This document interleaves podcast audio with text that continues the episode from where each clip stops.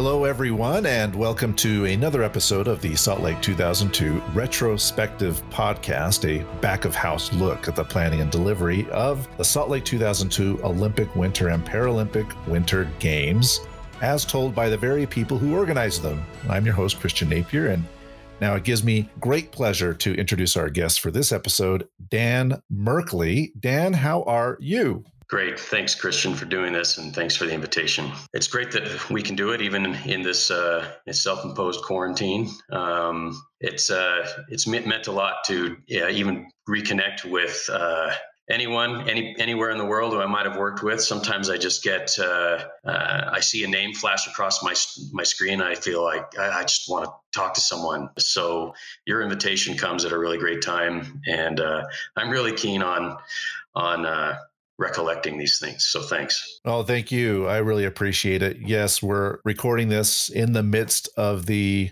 COVID 19 pandemic. And uh, we just had an earthquake here in Salt Lake City a couple of weeks ago. Yeah. So we're all we're all hunkered down in our respective homes, I suppose.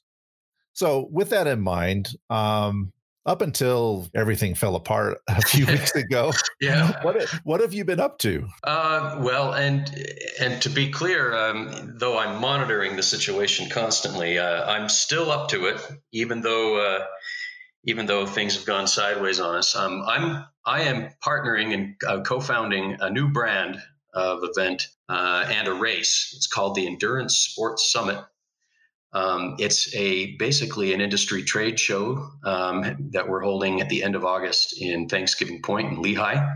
Basically, it brings together um, industry brands and uh, experts from the endurance sport uh, area field uh, to exhibition. We've got uh, some live entertainment and kids races and demo yards and even a gear swap there. We'll do a speaker symposium and maybe even a small film series and importantly, the sister event to that is what I'm really excited about is the called the Valkyrie Multisport Relay. And it's basically a, a seven sport uh, relay race that is an homage to the back Wasatch. It begins at the north end of Jordanelle Reservoir with a trail run. Uh, the trail runner, uh, with, with, teams of seven, eight, or nine people, and the trail runner tags a flatwater paddler uh, in the Jordanelle, and the flatwater paddler tags a marathon or two half marathon runners who tag a mountain biker at the Euclid mountain bike course, who tags a stand up paddleboarder at Deer Creek Reservoir, who tags a, an open swimmer, who tags a road cyclist and then they and they ride over the Alpine Loop into Lehi, and and the finish line is at the Endurance Sports Summit. And it's the first uh, multi-sport relay of its kind in the Wasatch area, though there are a couple of similar ones, um, one in Washington State and the other in Van- near, on Vancouver Island that I'm aware of and familiar with. Well, that sounds super exciting. If they want to tag someone who's driving a Honda Pilot, I would be happy to participate. But uh, you guys with the endurance sports, I, I tremendous amount of respect um, for endurance athletes and and all that they do. Well, you know, you could uh, you could use that Honda Pilot as a as a wingmate vehicle if you want. There's always an opportunity to be support for a team. So we've we've shaped it so that uh, weekend recreationalists can get involved too. So oh, fantastic! It doesn't have doesn't have to be ultras for everything. Yeah. All right. Well, whatever I can do to help, I'm happy to do so. And I hope that all of these travel restrictions and quarantines and stay home, stay safe. I hope that's all done by the time this event is scheduled to take place, and that it's actually able to proceed as planned.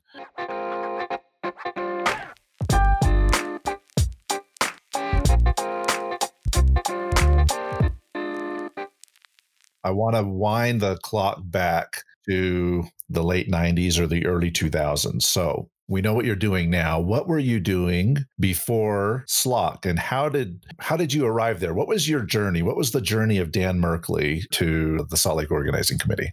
Yeah, uh, Christian, if, if you could kick me under the table if I take too much time, then you should do that because I love talking about it. Um, my my role in SLOC briefly was um, man, I managed the village allotment for the athlete village, um, which is the allocation and and fulfillment of accommodation and operational spaces, entitlements to operating supplies and equipment, technology, rate card. Uh, for the national Olympic committees who are competing in the games. And that was my role. But what I was doing before I landed that um, Well, I was always doing events um, as far back as high school. I was working with a group of elected student body officers and doing assemblies and activities around school and organizing people and executing those plans. And then at the university, I was uh, co chairing in the student programs office, organizing campus concerts and festivals. We did Mayfest for a couple years. We did some shows in the Union Ballroom, and uh, I was always interested in that. Um, I uh, eventually, as I started closing in on my undergraduate degree, a friend of mine, one of my best friends, went back east to Atlanta to work for a family friend on on the uh, Atlanta Games project with a one of the domestic sponsors. And uh, a month after he got there, he wrote to me and said, "Hey, why don't you take a quarter or two off and come over here?" I, dropped everything. Absolutely. Uh, I I skipped spring quarter and went to Atlanta and I worked for six months over there. I was working with the official supplier for meetings and incentives, and we were handed an inventory of around 120 different motor inns and mom and pop joints and in motels to fill with uh, just regular general public ticket holders. And so the company would sell flight ticket and accommodation packages with a little bit of hospitality. And, and my job was reconciling um, the information at each of the front desks of these places with our booking system. And it's a whole other story, but it's a different games. Um, after after that uh, great experience in Atlanta, I knew that that it would be an opportunity for me to get connected with Salt Lake organizing committee, who had already won the bid. Um, in between Atlanta and 2002, when I was hired, I had a brief stint with a side project of the education committee for SLOC called the Sport Education and Values Foundation. And that was um, developing a curriculum for Utah public school teachers to use as a kind of supplemental to regular school curriculum, curriculum, but it was Olympic based. So if there were history lesson to be taught, it would be about maybe um, de Coubertin, or if there was a physics lesson, it would be about a pole vaulter or something like that. And and uh, it was organized for grades K through 12. And my job with that foundation was um, director of Olympic Youth Ambassadors. So we organized uh, secondary school youth to become emissaries of the games and importantly, Olympism. And we organized some field trips and they got to test some venues. And, and it was really a lot of fun. It was founded by Steve Young in partnership with SLOC and the USOC. And unfortunately, it folded just uh, uh, in the summer of 90, 98, maybe, yeah.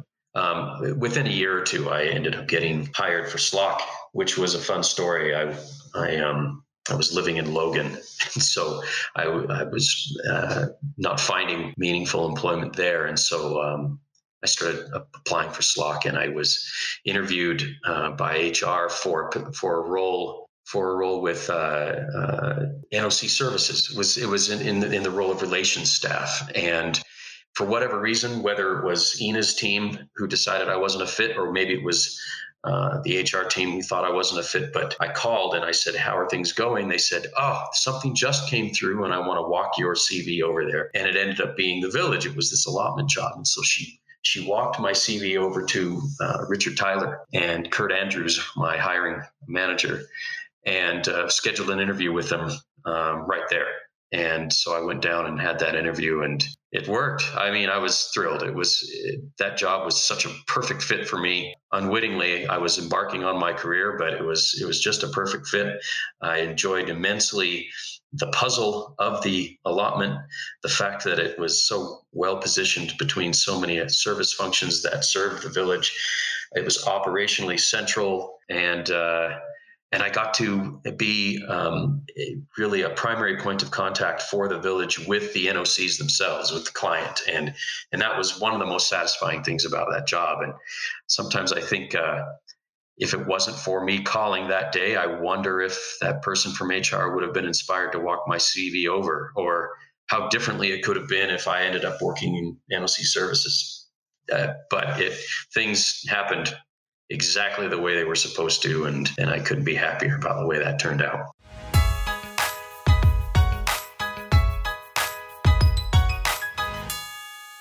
Wow, that's so interesting how life can pivot on a s- small thing, right? Just making yeah. a phone call uh, absolutely pivots your life. I'll tell you, I had a I had a blast in the Salt Lake 2002 games, and and it was a huge amount of fun. And I have a lot of fond memories there. As you look back uh, on your time there, now going back 20 years, what were some of the really interesting experiences that you had there that you'd be willing to share? Well, day to day, uh, one of the funny quirks was that I was commuting from Logan. I mean, even after I got the job, I was living in Logan because my uh, my wife was uh, in school, and it's 90 miles each way. So I spent a lot of time in the car, which is which had its own challenges and funny stories. But um, I really loved working downtown at first and then up at Fort Douglas. And just my favorite thing about working with uh, such a big group, all eyes on the same project, collaborating, is, is just that. I loved the collaboration. I loved coming into work and being physically present um, with a team every day. And it's something I long for as a traveling consultant that I don't get it, it, often enough. And especially now working remotely because of COVID, I, I really feel the, the, the lack of that physical being present with people and working on the same thing. I guess I don't handle solitude very well.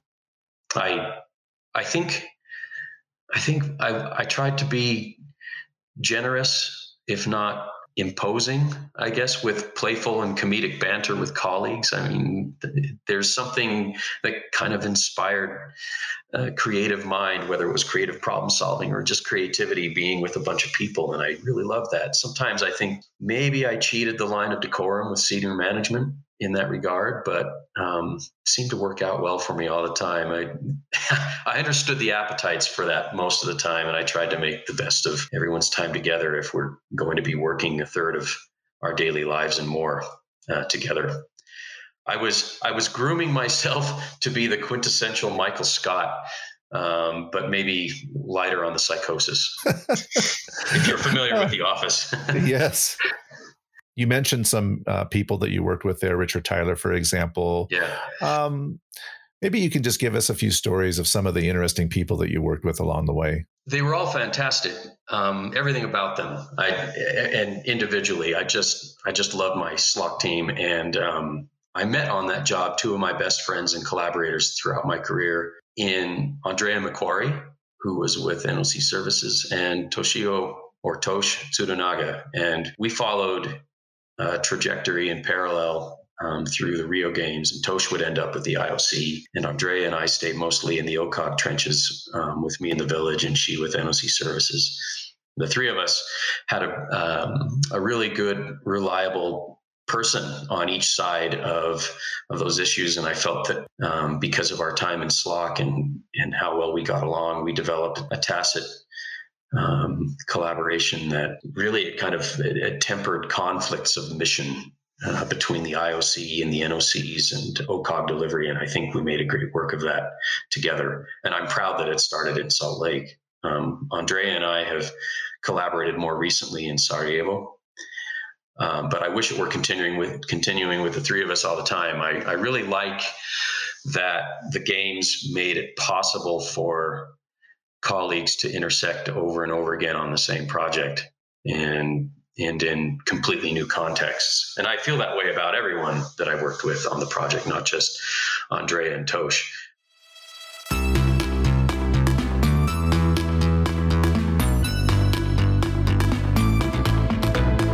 Christian, you were asking about, I think you used the word interesting. Um, in terms of interesting, and if I if I'm reading the subtext of uh, fitting the bill for entertainment purposes. Um, my immediate boss, Kurt Andrews, and my colleague, Mike Figueroa, were perhaps the fit the bill for entertainment purposes. So Kurt is comes. They both come from hotels, and uh, Kurt as a, a, GM and and Mike as a GM, but most often um, uh, front desk or um, front office manager, um, rooms manager, or housekeeping manager, and they had this. Um, I don't know if they knew it. I, am sure anyone else that knows them that ever listens to this would would think so. But they had this kind of Ralph Kramden, Ed Norton, honeymooners type of dynamic to them. And Kurt was a big guy, and and Mike was a shorter guy, and and uh, the the banter and the the constant ribbing and the brutal teasing that that uh, Mike, i.e., Ed Norton, would get from Kurt Ralph Kramden. And uh, Kurt was Kurt had this great Wisconsin accent, and he'd uh, sometimes he he'd inquire about something or be asking asking about something, and he'd have this really casual way of of, of adding mm, shit on the end of things sometimes. It would like it, it, would like get away from him. Like he was back in his college or fraternity days and say, "So you're saying that it's like this and shit?" You know, whatever it was. it would just it just make me laugh every time uh, I'd catch him with Mike standing at my desk when I was on the other side of the room, and I'd look over there over the cubicles, and those two would just have their hands in my Doritos bag, just chomping away at my food, laughing at you know, laughing with each other as if they were just having a meeting in front of my desk, eating my food. And I admit, I, I liked it. I, I just I just liked the the camaraderie with those guys, and, and Kurt was so ruthless and teasing Mike, and he quoted. Uh, cult classics from like Animal House and Caddyshack, and he would he would use them in conversation uh, to prove points. Like Dan, yeah, and uh, in the famous words of Donald Boon Schoenstein, out with it. You know, he just quote people, characters in movies, and I I, I thought that was great. Mike was Mike Figueroa. He was charmingly self-deprecating uh, and he was cheerful and had this infectious laugh, and uh, that was just almost cartoonish. He was almost like a cartoon. He'd have this way of stumbling into the most cringe-worthy comments that ended up being so hilarious because you knew that he would arrive there completely innocently. Um, eventually, I hired Mike to work with me in Vancouver and uh, and all and everybody there on the Vancouver team they couldn't imagine doing those games without Mike. He's he is so central to a lot of the Vancouver team's favorite recollections. So that's another connection that I'm proud to have had in Salt Lake, and uh, they made work really fun. I had the best time. Well, working on games is super fun, but as you know, it's not all rainbows and unicorns. It's not easy. When it came to the work that you were doing, what were some of the big challenges that you faced and how did you solve them? Um, well, the big challenge with the village allotment was the demand model um, that was essentially prescribed as a technical uh, as a technical requirement from the IOC. Um, and then when you put that against the village inventory, our inventory just wasn't enough by around 550 beds. And so uh, the there was another issue. The, the Soldier Hollow uh, venue was just over an hour away, and that was non compliant with the technical manual because you had to be accommodated within an hour drive from the training and competition venue. So SLOC uh, developed a um, inventory of local Midway and Heber uh, accommodations. And then we offered a stipend for NOCs to take up uh, the opportunity to live close to the venue. And they almost, I think without exception, they all bit on that hook. They took the stipend and they found accommodation for their biathlon and cross country teams up there. And that, uh, statistically or by the numbers, freed up about 550 beds in the village. And so we were now solvent again, but we actually had to wrestle away from the NOCs that inventory in the form of their entitlement. And so we used the Shaw stipend and the knowledge of the inner workings of how NOCs operate to kind of beat back the demand for beds in the village and beat back from their entitlement to beds to something that they could actually work with. And that was um, a big challenge, and it was an elegant uh, execution of, of that negotiation over the summer of 2001. And um, uh, I, I, just couldn't be happier about how it turned out. We we had just enough. I think I think at the end of the uh, arrivals allocation meetings, um, we still had oh, like a hundred 110, 120 beds left over that we just gave away um, to good partners or, or made certain um, NOCs that were um, really generous back with us, you know, um, in, in, giving back beds, and we helped make some people more comfortable who needed to, and uh, it was great.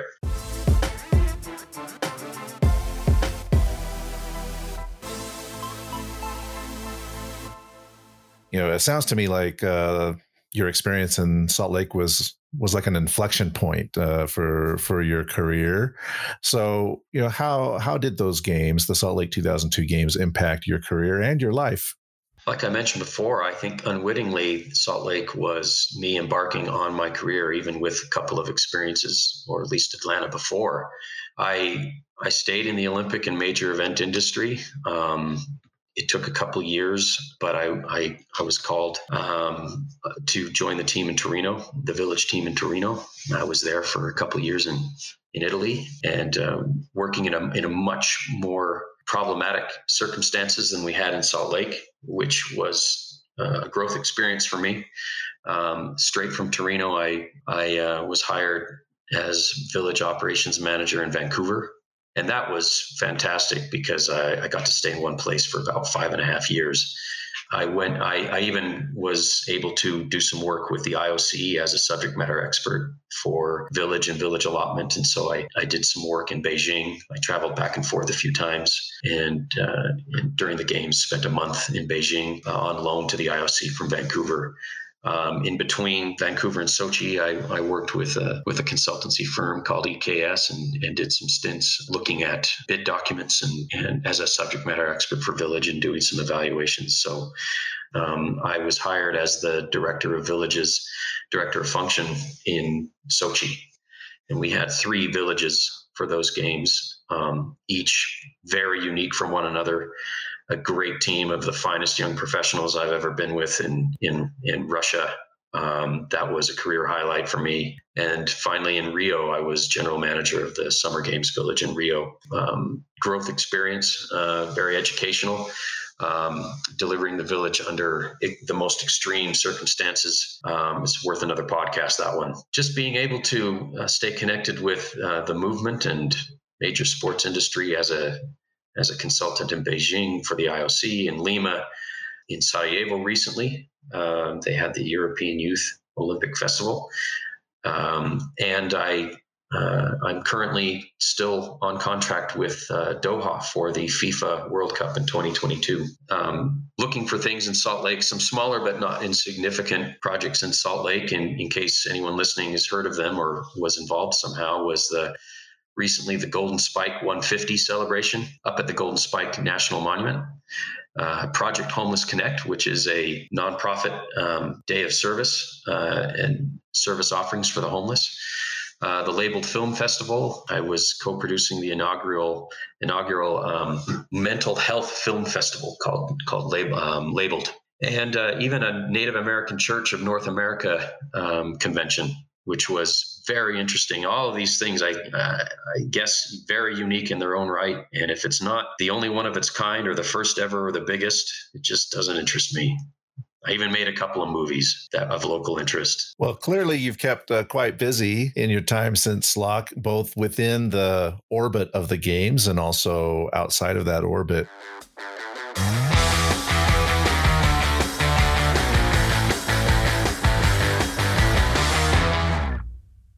Before we conclude, I've got a few assignments for you. But before I get to those assignments, any other interesting, entertaining, or educational experiences that you had at SLOC that you want to share? There are a couple of couple of stories that I love to tell. One is, uh, well, you you maybe choose one. Um, being a torchbearer. Another one is being village mayor of the day. Uh, and I guess the experience of uh, going to opening ceremonies. You can tell them all. It doesn't matter. We don't have a time constraint. Um, I'm going to tell. Yeah, I want to share the story of the torch relay. So I I I won the lottery. I think um, they uh, SLOC issued a an all call all call for nominations of staff to be a torchbearer and bless her heart, um, Karen Caldwell nominated me and said some wonderful things that I'm not sure I'm totally deserving of, but I was selected to be a torchbearer. And, and um, I, I, I, just couldn't even imagine a, a more uh, heartfelt honor than, than to do that. And, and so my assignment to my my segment of the run was in Carson City, Nevada, and so with a caravan of cars from my family, we drove out there, and it was in uh, January, mid early January, uh, so things were really hopping at home in Salt Lake, and here I am, you know, road tripping it out to Carson City, and. Uh, we uh, I get to the uh, muster point, you know, for like the the briefing and the and the orientation before before we head out to our segments to run and and there's a guy that gets out of the car um, right next to me. He gets out of the car, he's dropped off, and he runs up the stairs um, in front of me. And he's wearing the the torch outfit like I am, but he's got this really tall red, white, and blue striped mohawk. Uh, it's really tall. It's like a it's like 12 inches high, and he's wearing these red, white, and blue wingtip shoes. They almost look like bowling shoes. And I get in there and and I'm filling out the the forms, and he's nearby, and I'm as I'm filling out the forms, I, I I start overhearing this conversation between him and the torch relay coordinator for this group, and she's basically telling him he can't he can't carry the torch like that like that meaning with his big mohawk. And he said oh well then then i won't do it you know, she says, well, you can just cover it up with a hat. You know, you don't have to cut it off. You can just cover it with a hat. She says, no, I, I won't do it. I mean, this is, this is who I am. And I'm listening, I'm listening to him and I see that there's something familiar and, and I, I look at his paper that he was filling out. And before I even saw his name, I knew who that was. That was Glen Plake. Now, if any of you 80s kids know who and used to watch ski movies, know who Glen Plake is, he was the most badass off-piste, off-piste freestyle skier of the 80s. I mean, he starred he was starring in all those ski movies that you loved when you were a teenager coming up through high school. This guy was crazy. And he was a red he's he's he was local to um, to Tahoe and so he is a local ski industry hero there. And you can't, and I knew, I knew, no, you cannot tell him to go home. This guy gets to play and he gets to play with his mohawk. And so he starts making a phone call to get a ride back because he's not going to do it. I go up to I go up to the coordinator. I said, um, "Do you are do you know who he is? Has he talked about that?" She says, "I don't know who he is. He hasn't told me, but it doesn't matter." I go, "Whoa, whoa, wait, hear me out on this." And so I explained who he was, and I said to her, "If he doesn't carry the torch, it is going to be an outrage." Not just local Tahoe, but but ski industry anyway. He is an influencer and it will get around and and it will be it will be bad. You should make an exception. Call whoever you need to and make an exception. So she gets on the phone and she's she makes these calls and it turns out that they're gonna they gave him the green light. They said, okay, we'll do it. And so she goes up to him and says, All right, we'll let you we'll let you race. Says, Oh, thank you so much. She says, Thank him. And so he looks at me, and this is this is like my freestyle skiing hero, you know, and he, and he, and he comes up to me and he's glad handing me. He says, "Thanks, man." And I, I said, "Oh my gosh, this is fantastic! So nice to meet you." He says, "Is there anything I can do for you?" And I said, "I don't know what you could do for me right now. If I had a copy of Maltese Flamingo, I'd have you sign that, which is a which is one of the ski movies that he was starring in." And he laughed and laughed. He says, "Oh, you saw that? Come on, man. So we we just talked the whole time waiting to get on the bus and we sat next to each other on the bus just talking about stuff. He was it turns out that he was he was coaching uh, Jonny Moseley, who was the defending gold medalist from Nagano in mogul skiing. And he was talking about how johnny is going to do this new trick that's never been done in international competition, or at least not in not in a, a FIS sanctioned competition and it was called the dinner roll. And uh, and I'm nodding my head about it. And he says he says yeah, Jonny's going to do it, even though it might cost him some points. He has to progress the sport. And so it just so happened I had tickets to that event, so I was so excited to see that. And I watched Jonny Moseley turn that dinner roll right in front of me um, at that event. And the story, the extrapolating that is funny, is that ever since Jonny Moseley did that trick, now I mean, mogul skiers can just invert do inverted tricks all they want and it's just it just works for their favor but johnny got fourth place he didn't even medal because he was docked for his dinner roll. But I thought it was so cool that um, he took it on the nose for his sport so that it would progress. And uh, and so Glen Plake got out of the got out of the shuttle and ran his torch, and then I ended up running mine, and I handed off the flame to another very prominent skier. Her name was Jill Kinmont. And for any of you that that know ski history, she was injured as a young competitive skier, I think on Alta Hills, way back before Snowbird even existed. And she became uh, paraplegic. She became paralyzed because of that accident. They even made like an after school movie called Other Side of the Mountain or something like that.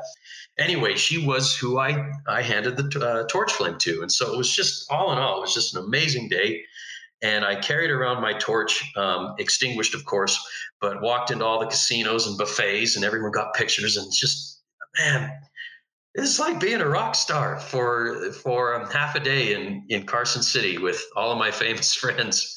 I just loved it.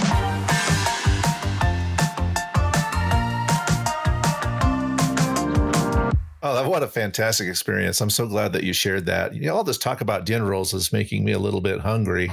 and uh, that takes me to one of my last things. You know, I, I've got three different assignments here to wrap up. And one of those assignments has to do with food. Okay. So, one of the questions I'm asking all of the former slot staff is to nominate or not nominate, but to name what was the mm. what was your go-to restaurant when you worked at Slot? It could be a lunch place, but maybe you went there for dinner too. I mean, oh my where did you want to go to eat? Yes. Oh, Christian, seriously, if this place does pick up, I just might do this today.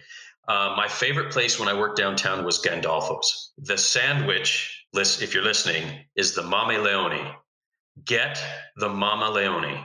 It's uh, Italian ham with this chunky marinara sauce and with peppers and it's just amazing. And honestly, I think the secret is that they actually put butter on it. They put butter on it before they put the ham on. It's a hot sandwich and I would get that with the broccoli and cheese salad and a piece of chocolate cake. Amazing.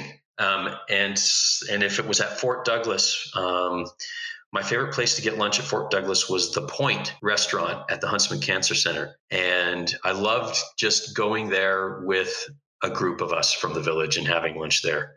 Great view, food was great, yeah, those are the two. All right, Gandolfo's. That was uh, the one that was just about right across the street, right? Yeah, yeah. It was just up Main, uh, about 150 meters. Yeah. Oh, yeah. That was one of my favorites too. You mentioned that you were driving. You were commuting from Logan. That's a long drive. I don't know yeah. if you were listening to music on your commute or not, but yeah. I got my next question for you, which is all right what was the go-to song that you listened to on that commute? And when you hear that song whenever you hear it you're like oh it brings me back to salt lake mm. 2002 yeah music has a way of doing that too.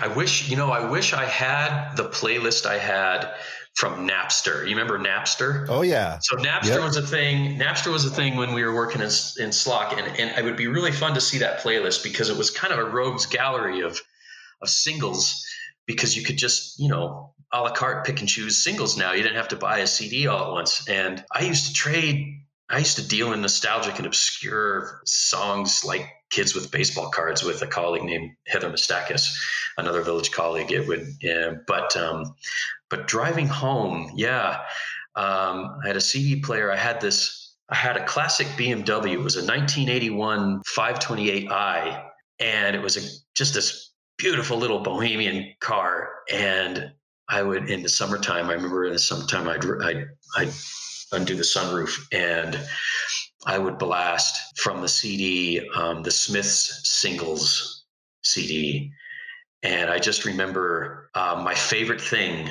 was to time it just right. That once I got up to speed after the um, after the Farmington traffic jam, you know, when I get past that turn in I 15 where it splits off to 89, the the traffic would clear and I could now uh, hit the pedal down and I would time it so that the song by the Smiths, What Difference Does It Make, would start playing.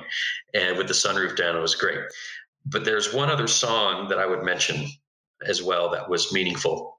I remember um, being sent home um, on September 11th. Um, they said, Go home, be with your families. And I had a 90 mile drive on the way home. And I was wearing thin the CD "How to Dismantle an Atomic Bomb" by U2 um, at the time, and oddly, I just I just kept playing "Beautiful Day" on a loop for comfort all the way home. And I don't know why a song "Beautiful Day" would be that song, but um, I just played it on loop all the way home, 90 minutes of "Beautiful Day," and I was weepy the whole way. I think I cried the whole way. Wow, those are amazing songs. I remember that September 11th as well, getting sent home, and it was a it was a really really tough day. Um, we're going to take those songs and we're going to put them on this Salt Lake 2002 retrospective playlist, which I've set up on Spotify. So once this uh, podcast is published, songs are going to be up there. Nice. To wrap it up, what was your favorite Olympic memory? Um, yeah, the the torch was great, but one of the things, God, this there are there are a lot. Uh, there's so much more to tell. Thanks for doing this. Um, a good story to tell is um, because it involved it was it just it just um, described the whole vibe about SLOC and what a wonderful place it was to work where it was to work and and great and inspiring leadership and people that didn't take themselves too seriously but took doing a excellent work seriously and and and that would be when I got to be the the Salt Lake Olympic Village mayor of the day. Now, I'm I'm a I'm kind of fresh. I've only been in SLOC for maybe a month, maybe two.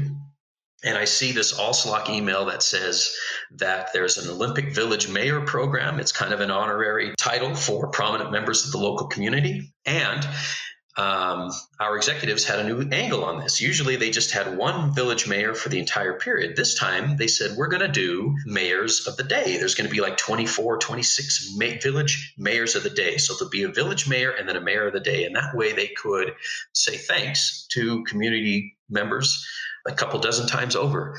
And I'm reading about what the village mayor is, and I'm looking at that going, oh, this is good. This is good. Yeah, village mayor. Yeah I like this. So I got to work and I wrote an email about a paragraph or two long that declared my candidacy for Olympic Village mayor. And I sent it to Mitt, Fraser, Ed Eynon, and I copied my village team. I get this email a few minutes later from Richard Tyler, my boss. He says, he says, Dan, while I, I appreciate your humor and banter, please refrain from copying or including in copy senior executives um, for for your entertainment. and I thought, okay, I got it. All right, fine. That was it. I didn't hear anything. I'm in a meeting like, oh, I don't know, a month or two later, and it's a big village extended team meeting and Ina Grenis, who was the director of NOC services, she's speaking to the group and she's giving an update on village mayor. And there's like 50 of us in this room 40 maybe. And she says so yeah they they're they've got um, the main mayor chosen and we're we've got a list of got a nice healthy list of village mayors of the day. And she she looks at me. She's like 12 feet away from me. She looks at me. She points right at me. She says oh and by the way dan you're on it I said, I said, what? Whoa! You know, I just blown away, and everyone looks at me and just just laughs ourselves hysterical, like, no way, you've got to be kidding. That joke became a thing. So now I'm on the list of mayor of the day. And anyway, I thanked everybody for supporting my candidacy and whatever. And I, I kind of followed up the email. I didn't copy Ed, Mitt, and Fraser on that one, but um, and then I just kind of left it alone. It was fun. That joke kind of played itself out. So um, during the games, it's like, oh, I guess it was around February 27th, 26th, 27th, 28th. It was it was the last i remember it was the last day of village operations the last day and most of the athletes have gone home but there were still a few teams still there i get this call from uh, I'm, I'm still uh, about to wake up. It was just before my alarm would go off, sleeping in the village. And it's the workforce check in, and they're calling. They say, Hey, Dan, um, wondering if you could come down to uh, workforce check in and the um, client services office um, first thing. Um, I go, Okay, yeah.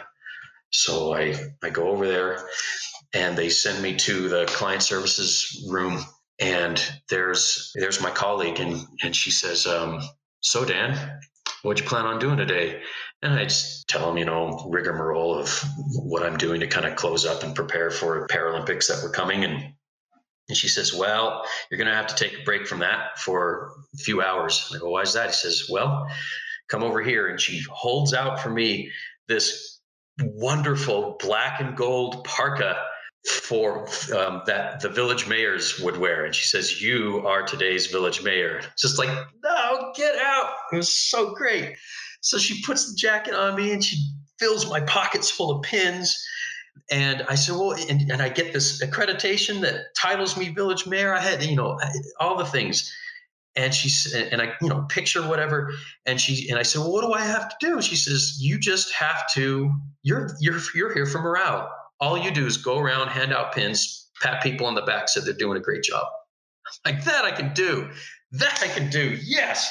So I had the best time walking around the village, getting photos with people, wondering, who are you? And like, why are you doing this? And for the people that did know me, were like, Dan, what's going on? And I'm telling them and everything. That's incredible, you know. So met a bunch of athletes and would tell them what's going on, you know, briefly, and they would get selfies with me and everything. And and at the end of the day, and at the end of the day, to cut to cap it all off, there was a wedding, there was a marriage that happened in the village. It was in this little bandstand gazebo in the middle of the International Plaza. And the pastor from Post from the post chapel okay because we had we had a we had a chaplain in the village um, at the post chapel and he officiated the the wedding or the marriage and it was a marriage between a bobsled coach from brazil for the brazil team and a brazilian um, two woman athlete and and i was asked as to be a witness because i was the village mayor i had to be in an official capacity as a witness to the union. And so I'm standing there up at the front in between the, you know, just kind of close to the the the couple and and near the pastor, uh, just present. You know, it was great. It was fantastic. Um, I what an what an incredible way to finish a, a fantastic day. That happened at sunset, and that was my Olympic Village Mayor of the Day story, and it was one of the sweetest memories that uh, that to me just personified just what a great place and great company overall it was to work with SLOC to uh, yeah not take things so seriously and just have a good time and make people feel appreciated and great i loved it well that's a very fantastic way for us to end our conversation today Dan, thank you so much for coming and sharing your stories. For our listeners who want to connect with you in some way, how might they best do that? Well, I am on Facebook and uh, and I also am part of the SLOC group. Um, and my f- Facebook name is Dan Merkley. Um, I think I have a privacy setting that means that you you aren't able to request me as a friend unless you um, notice that I have friends in common. Um, but that would be most of us. So I think pretty much anyone listening to this, we would have some friends in common. So I wouldn't worry about whether you can connect to me, and and I would gladly uh, connect with you as a Facebook friend. Um, I am on Instagram, though I'm not so active there. I don't have a lot. Um, I don't have a lot to. I'm not on there often, and and if my activity there grows, it'll be because of the the Valkyrie Multisport Relay and the project and the Endurance Sports Summit, the project I'm working on right now. And you mentioned the the relay which will be happening locally. How do people find out more information about that? Oh yeah, thanks for letting me say so. Um, you can you can see this on Facebook pages as well, but the um, the uh, relay is. Um, is uh, is a is a sub event of the Endurance Sports Summit endurance sports with an S summit.com. Uh, and if, if you if you actually Google search Valkyrie Multisport Relay, you will you'll also be led straight there. You can find that there. There's we're still accepting uh, registrations for the event in late August. Uh, form a team, uh, pick a sport, form a team, get specialized, um, get out there and and uh, help us um, try something for the very first time in Utah this this type of race. And we think it's going to be. Um, we think that this is this has the potential to be a Utah Classic. So help us out. All right, very much looking forward to it. Dan, thanks so much for taking time out of your schedule to relate your experiences with Salt Lake 2002, and we hope to hear from you soon. Thanks, Christian. I had a great time. Thanks for letting me recall all this.